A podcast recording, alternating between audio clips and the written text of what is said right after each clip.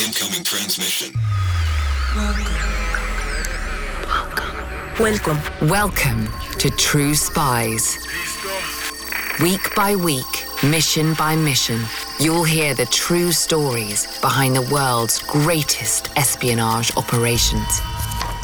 You'll meet the people who navigate this secret world. What do they know? What are their skills? And what would you do in their position? This is True Spies. These individuals appear to have suffered a head injury, but there was nothing in their reported medical histories to suggest that they had a prior head injury. And hence, uh, this initial syndrome was referred to as the immaculate concussion. This is True Spies. Episode 97 Havana Syndrome Special.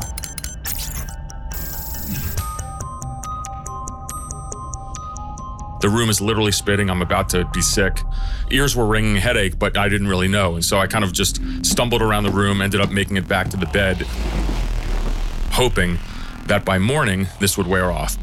But unfortunately, uh, it, it did not. I understand the opioid crisis. I understand addiction now because it would be so easy for me to go that route, to just ease the pain. Some enemies are invisible, silent, out of sight, but never out of mind. I don't think inside our diplomatic or intelligence community that there are many people who do not believe this is some sort of attack. It's now clear that it's doing serious damage and having brain injuries to American citizens. And so at this point, it has to be looked at as a weapon. A weapon that could change the face of espionage and global warfare as we know it. These are not generalized effects that occur in individuals who may have been exposed to some device or some chemical or some toxin or some environmental agent. These individuals fit a particular profile. It's an attack vector that even medical experts and high ranking military generals are struggling to fully understand. Of course, I'm concerned on, on the adversaries behind this because ultimately I believe it's an act of war. In this episode of True Spies, we're not riding shotgun with an agent on a heroic mission. We're on the other side of the operation, piecing together scant clues left by an unknown adversary. It's a story that begins in Cuba. After half a century of political deadlock, in 2014, Presidents Barack Obama and Raul Castro signed a historic agreement that revived diplomatic ties between the two nations. The new accord meant that a US embassy was re established in Havana, the first since Eisenhower severed relations in 1961. The nondescript building sits on the northern coast of the island, where just 60 miles of ocean separate it from the southernmost tip of Florida. But in late 2016, less than two years after returning to the island nation, several US intelligence officers and diplomats started getting sick. Those afflicted didn't have a fever or catch a virus. It was something strange. They reported being disturbed by a grisly, grinding noise. Some described their experience as a sonic attack. One visiting official reportedly likened it to an invisible wall in their hotel room. On one side, the piercing noise, but just a few feet over, silence. The unexplained collection of symptoms the US officials experienced soon became known as Havana Syndrome. It did occur, as, as first noted, among personnel who were employed at the U.S. Embassy in Havana, Cuba. And what it consists of is a, constellation, a, a group of objective signs and subjective symptoms. That's Dr. James Giordano, a professor of neurology and biochemistry and executive director of the Institute for Biodefense Research. He's been a close observer of the events in Havana and those that have followed. So, on the objective side, what we're talking about are neurological symptoms. Uh, problems with what's called vestibular function. In other words, the balance organs appear to be disrupted. These are individuals who suffer from profound vertigo. They have a difficult time with short term memory, intermediate term memory, processing multiple forms of information at the same time, which is called cognitive overload. Their capability to engage in executive functions and work related tasks is severely impaired. And in many of the individuals who are affected in Havana, of those two dozen odd individuals, these are long standing and very durable deficits. It wasn't long before US operatives in other locations started experiencing similar symptoms. This brought with it new questions and attracted the attention of former US spies. My name is John Sipher. I worked for 28 years in the Central Intelligence Agency's clandestine service, working around the world, but often mainly on issues related to counterintelligence, counterespionage, and Russia. After a couple of decades recruiting foreign agents for the CIA, John knows a thing or two about targeting enemy spies. Even though he retired from service in 2014, the events that followed the Havana outbreak have become a personal focus for him. Early on, some of our politicians, you know, started accusing the Cubans and others, and there's a lot of domestic political issues that probably force that as much as there is actual information from the attack itself. But I think we've moved past that point. What I can tell from the outside is this has grown and changed since the original Havana attacks. Whereas I thought these Havana attacks could have been eavesdropping technology gone astray, like it has in the past. It appears now that it's hard to imagine any other reason than they are trying to hurt and damage American diplomats and American spies. Marc Polymeropoulos is one such American spy. We'll get to the they part later. I spent 26 years at the Central Intelligence Agency. I was a senior operations officer. I retired from the Senior Intelligence Service in uh, July of 2019. I did seven overseas operational tours, primarily in the Middle East. And my last job was the acting chief of all clandestine operations in Europe and Eurasia. As a high ranking official, Marc's field espionage days had long been over. By the end of his career, he was more likely to be shaking hands than shaking off handlers which is how he found himself in Russia one fateful day. I made a routine trip in December of 2017 to the U.S. Embassy in Moscow. I wanted to see our ambassador, who at the time was Jon Huntsman, interestingly enough, I was there to meet with my counterparts in the Russian security services, which, you know, some people think, well, wow, what is the CIA doing meeting with the FSB and the, and the SVR? These are the, you know, the successors to the, the KGB. But the fact of the matter is, even during the Cold War, there were meetings between the two sides. Having lines of communication open is important. So I was there with a full knowledge of the Russian government. They gave me a visa. Um, and certainly folks at the embassy knew what I was doing there. So nothing nefarious whatsoever. Marc might have been an invited guest visiting for fairly mundane meetings, but he still received the full Russian FSB hospitality. I remember going down earlier in the trip to go work out, lift weights in the in the gym, and and literally a a man, I'm sure one of the surveillance teams, in a black leather jacket, it's a caricature, came down to check on me.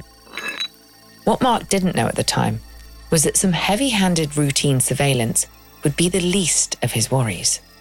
I went to bed, probably with a little bit of jet lag, and then woke up in the middle of the night and the room was spinning. I had an incredible case of vertigo, which was pretty alarming. Um, I had what's called tinnitus, which is ringing in my ears, a terrible headache. I felt like I was going to be sick. I joke all the time, not the not the toughest guy in the world, but I'd spent, you know, several years by this point in Iraq and Afghanistan, been shot at a lot. Um, certainly risked my life for my country, and this was pretty terrifying. And I will, you know, freely admit I was I was scared. Marc put the experience down to something practical. Perhaps it was food poisoning, combined with the usual unpleasantness of long haul travel.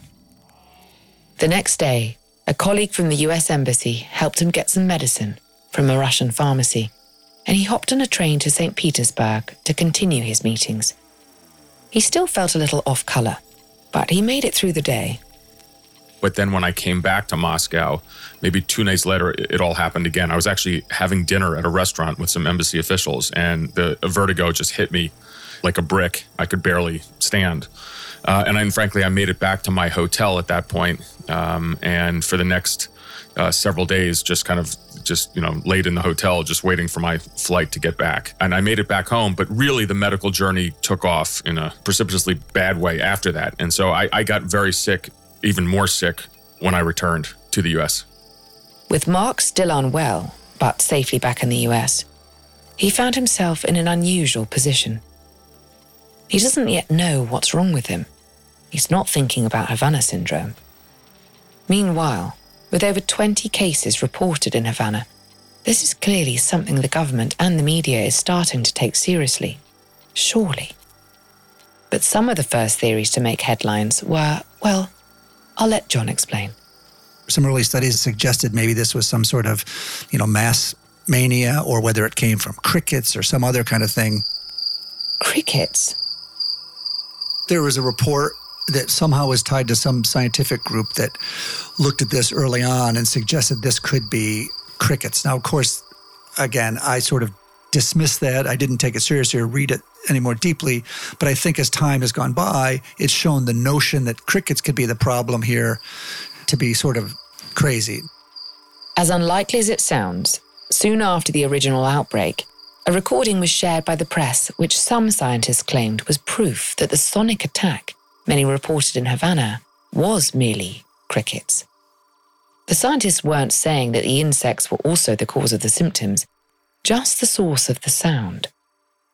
But thanks to some catchy headlines in the fast moving media, it became a theory that would linger. So much so that Dr. Giordano had to take to dismissing it during interviews. Well, let me give you an example. Is that a cricket? It sounds like a cricket. It's not a cricket. But to say, well, you heard crickets, therefore it's crickets that is doing this, is not necessarily patronizing, it's just fallacious. I think that the, the patronizing and the derogatory effects is that what it's really suggesting, either implicitly or in some cases explicitly, is that there's nothing wrong with these people. And there is something wrong with these people. Something happened to these people. Something physical happened to these people. If crickets did this, I would not want to meet those crickets.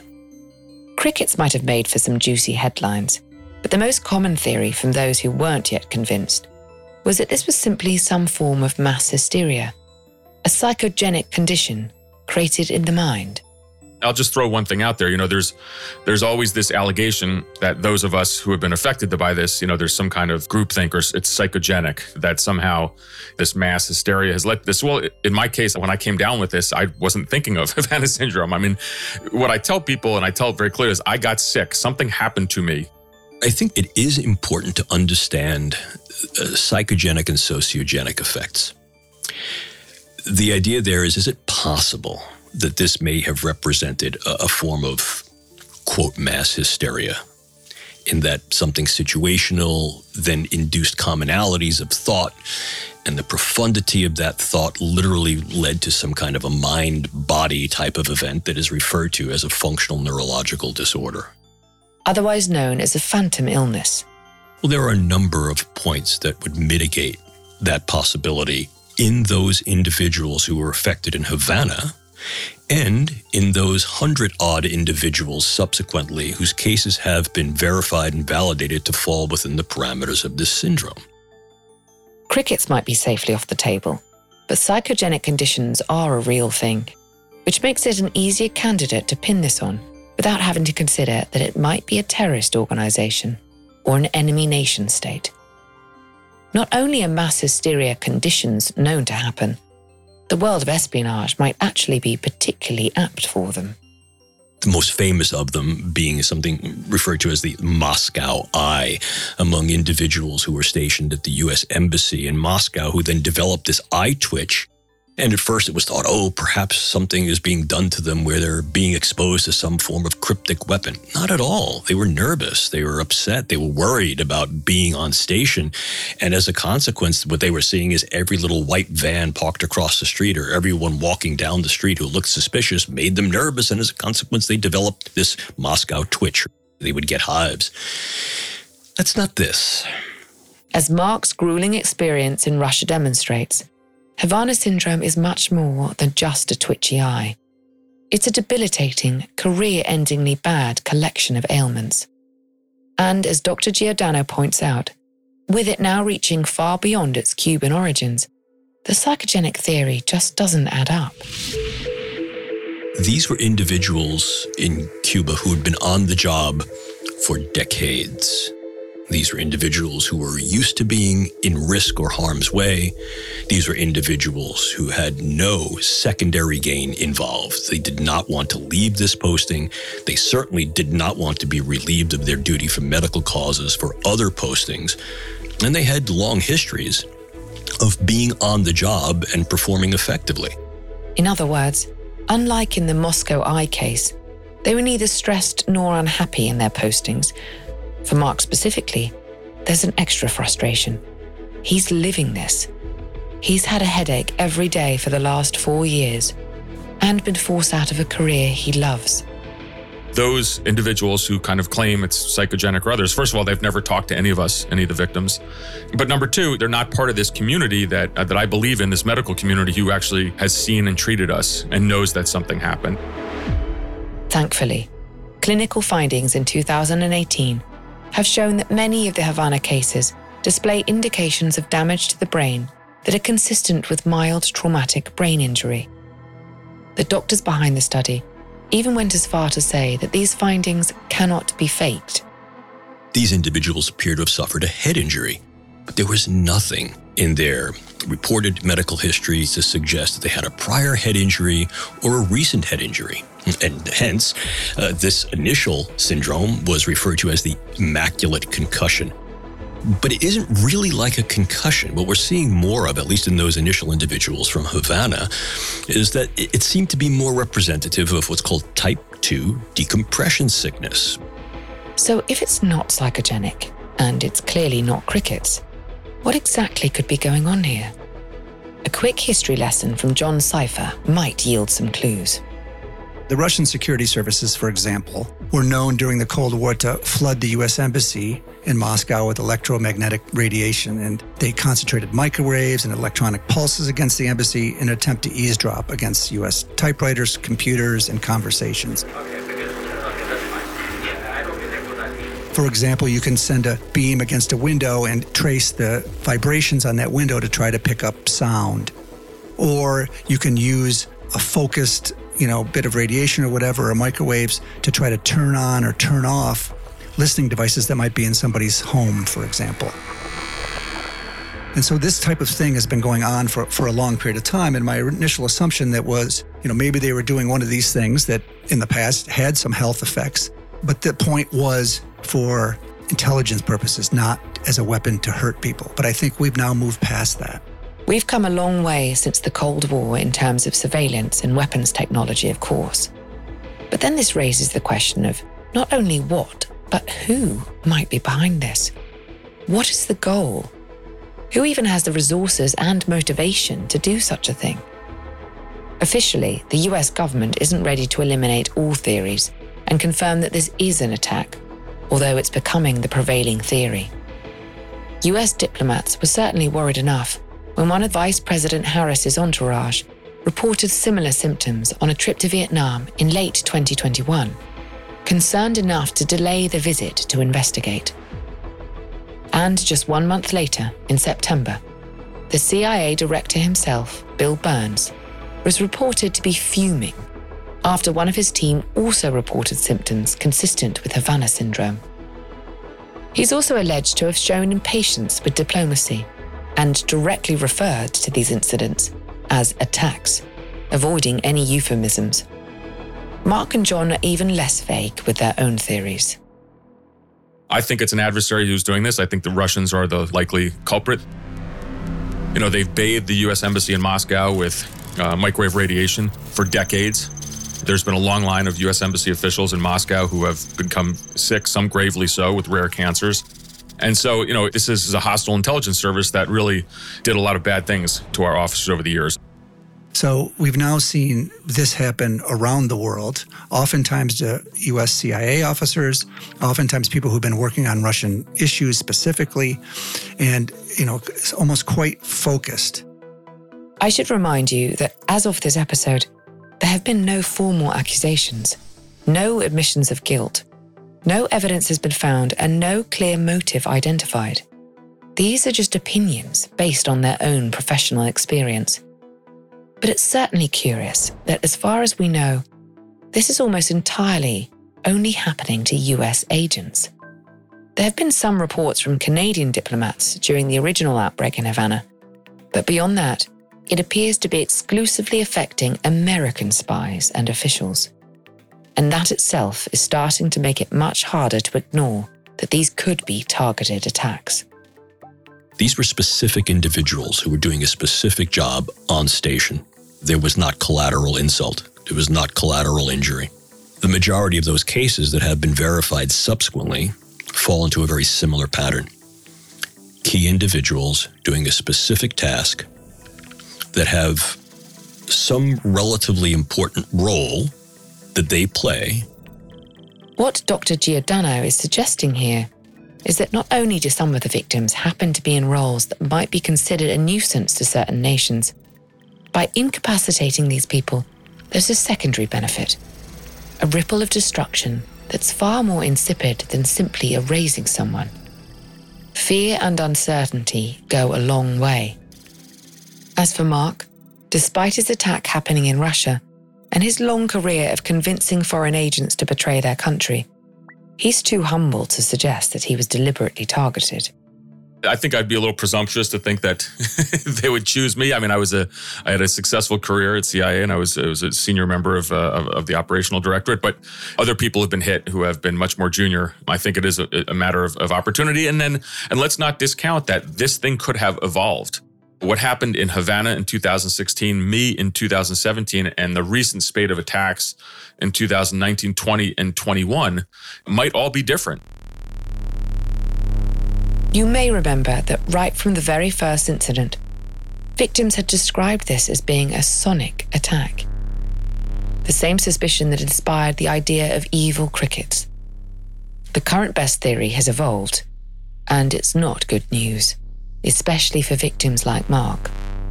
In December 2020, scientists at the National Academies of Sciences, Engineering, and Medicine identified directed pulsed radio frequency energy as the most likely cause of injuries, also known as high powered directional microwaves.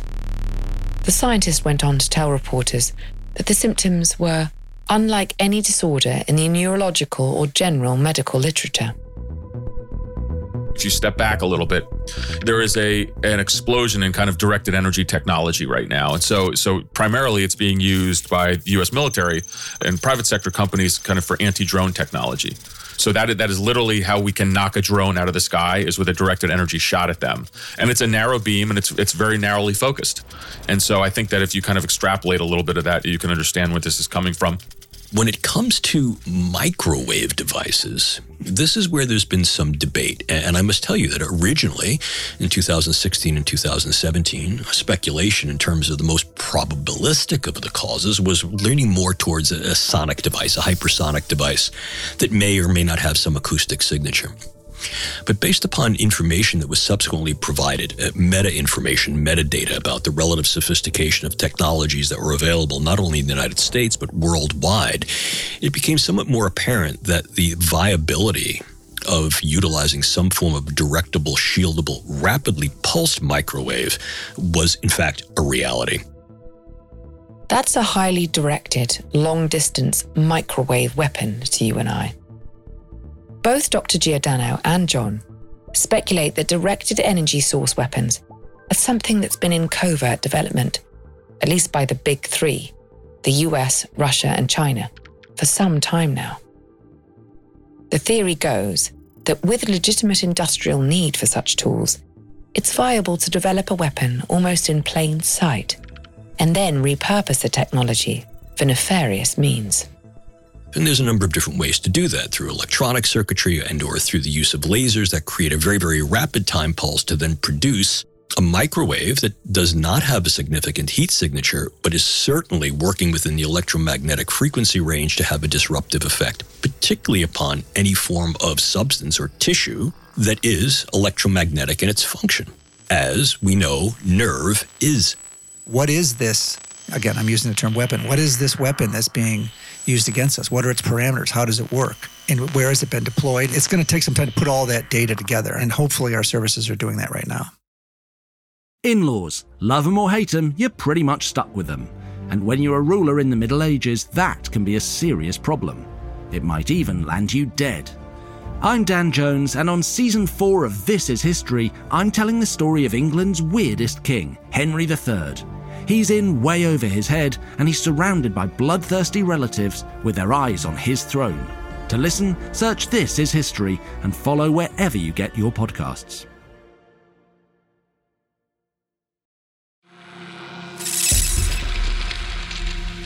Our three experts believe that Havana syndrome is the result of targeted attacks, most likely coming from some form of microwave energy device. And, according to our trio at least, it could have Russian origins. But that still leaves another big question. Why?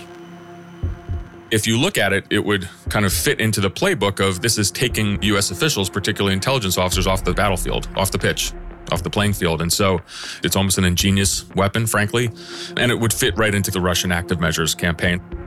Active measures is a name given to a type of political warfare pioneered by the Soviet Union since the First World War.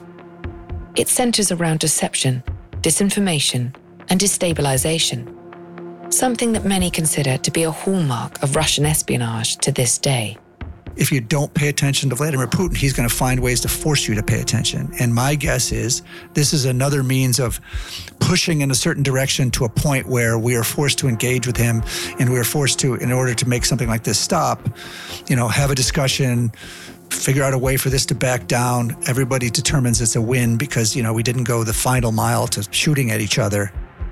Or, as Dr. Giordano believes, these attacks, or engagements as he prefers to call them, are all about fear, uncertainty, and doubt, poisoning the proverbial political well. These types of engagements, not just what happened in Havana, but previously, where you see the use of some agent, whether it's a chemical agent or a biological agent or some form of intel propaganda, seek to be engagements of disruption, not necessarily destruction. The disruptive effect, like any terrorism type of effect, literally affects a few initially to engage a rippling effect that if you produce some ambiguities, if you produce some confusion, what's real and what's not, at very, very least, it's going to be costly in terms of time, resources, effort, and perhaps finances to be able to sift through each and all of those cases that come forward and report that they have something that they believe may be representative of this syndrome so as to discern what is and what is not. It's been over five years since the initial outbreak in Havana. Marc's case is far from the only one to happen outside of Cuba. There have now been reported cases in China, Russia, Vietnam, Serbia, India, and most recently, Austria. It no longer seems to be just affecting government employees either with some reports even claiming the children of officials in Vienna have been affected. Perhaps the bigger questions now are how to eliminate and respond to this, and how to help those that are dealing with the aftermath. It's a tale of two stories. It's a tale of two administrations and it's a tale of two CIA directors. And so, without getting negative and focusing on the past, I will say that when Bill Burns, the new CIA director, or the current CIA director, uh, uh, better to say, took office with the new Biden administration, you know, there was a sea change in thinking on this. Bill Burns is on record as taking Havana syndrome much more seriously than the CIA director he replaced, Gina Haspel. Haspel did eventually start formalising what would become a task force to focus on all the reported incidents. She also urged any potential yet unreported victims to come forward. But Burns has been much more hands on, meeting almost all the victims of Havana syndrome personally. In late 2021, Burns also put together a new task force, one with a specific goal of finding out what is causing these health incidents. He then later appointed a top ranking spy to lead the group, one who remains anonymous, but is reported to have been instrumental in the capture of Osama bin Laden. My guess is there is friction inside our services now between people who are, believe they have enough pattern analysis and sort of data to say, this is what's happening, and others who are saying, well, we don't have the absolute proof. And most importantly, once we figure out what's going on here, is how do we respond that makes it clear this, this can never happen again? We're going to have to find a way to respond here that is quite aggressive and quite clear and maybe even uncomfortable to our policymakers. In the meantime, what are the prospects for people like Marc who have to live with this every day? Despite his lengthy career at the CIA, his own journey towards receiving healthcare has been far from smooth sailing. It was fairly controversial when I came out with this story in October of last year because I was, in essence, begging for healthcare. Nobody inside the CIA was surprised. I mean, they knew how how I had been injured and how I was I was suffering. Um, you know, walking out the door, retiring was something that I, I had to just kind of dedicate myself at that point to trying to find a way to, to receive treatment and feel better. Marc gave over 25 years of his life to the CIA. It was a job he loved and one he didn't want to quit. Not only was he forced to leave his career, his symptoms show no sign of abating. Every day is a struggle to try to feel better. I have a limited bandwidth. I do have bandwidth. You know, I can have about two or three hours a day of work in me. But after that, my head starts to hurt and uh, and I have to or starts to hurt more and so I have to you know every day is a is a is a bit of a struggle I've I've learned to unfortunately live with this But true to type, someone that's been avoiding bullets and convincing agents to betray their country for a quarter of a century doesn't take retirement lying down. So I wrote a book on leadership. It's called Clarity in Crisis Leadership Lessons from the CIA, which was a, a really cathartic experience for me. Has nothing to do with this issue, which is great. Um, certainly, my doctors and psychologists, psychiatrists are, are, you know, like that part of it because I don't want to be a professional victim, frankly. There is some light at the end of the tunnel, though. Marc is finally getting the treatment he's been asking for at the prestigious Walter Reed National Military Medical Center. And if you're wondering how does one treat a condition for which there is no known source or easily identifiable cause, what has been helpful to me and many others are kind of the softer side, frankly, of healing, whether it's, you know, meditation or therapy or deep breathing exercises. I mean, I, and I, and I mean this seriously, you know, if you went over to Walter Reed, you'd see myself and some Navy SEALs sitting around doing yoga. And, and I'm not kidding. And it's pretty incredible how that has, for me, been a lifesaver. In our sessions at Walter Reed, we do something called art therapy. And a colleague of mine made a painting. It's a big black canvas with a splotch of red on it. And he called it the gunshot. And that's the idea that those who have been affected by this wish we had been shot. And I, I can attest to you because that's something that could be fixed. That's something that's visible. But instead, this is an invisible wound. What Marc doesn't know is whether he can ever fully recover or simply adapt to his new normal. Medical experts aren't able to tell him if there's a recovery scenario or if he's looking at a lifetime of palliative care. As an avid listener of True Spies, you may have become accustomed to our covert heroes demonstrating vigilance, restraint, and unrivaled bravery. But for every superhuman, there's a very human family behind them. If Havana syndrome has taught its victims anything, it's that vigilance and bravery can also be found right there at home. With a little help from art therapy, of course. I made a mask. It's a mask of Superman. So it's the Superman colors.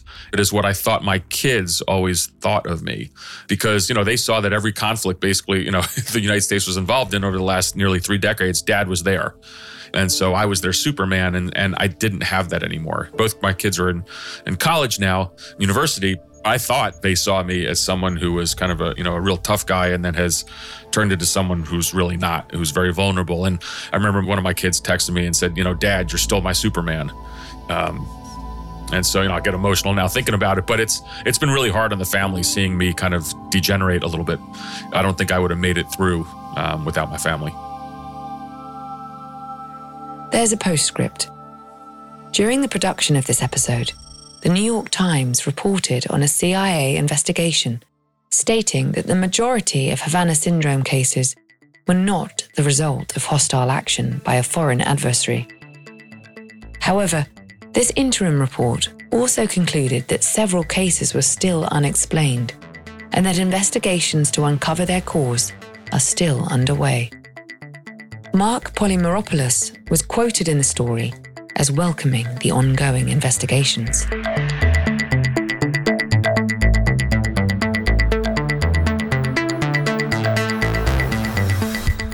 I'm Vanessa Kirby. Here's a taste of next week's top secret encounter with true spies.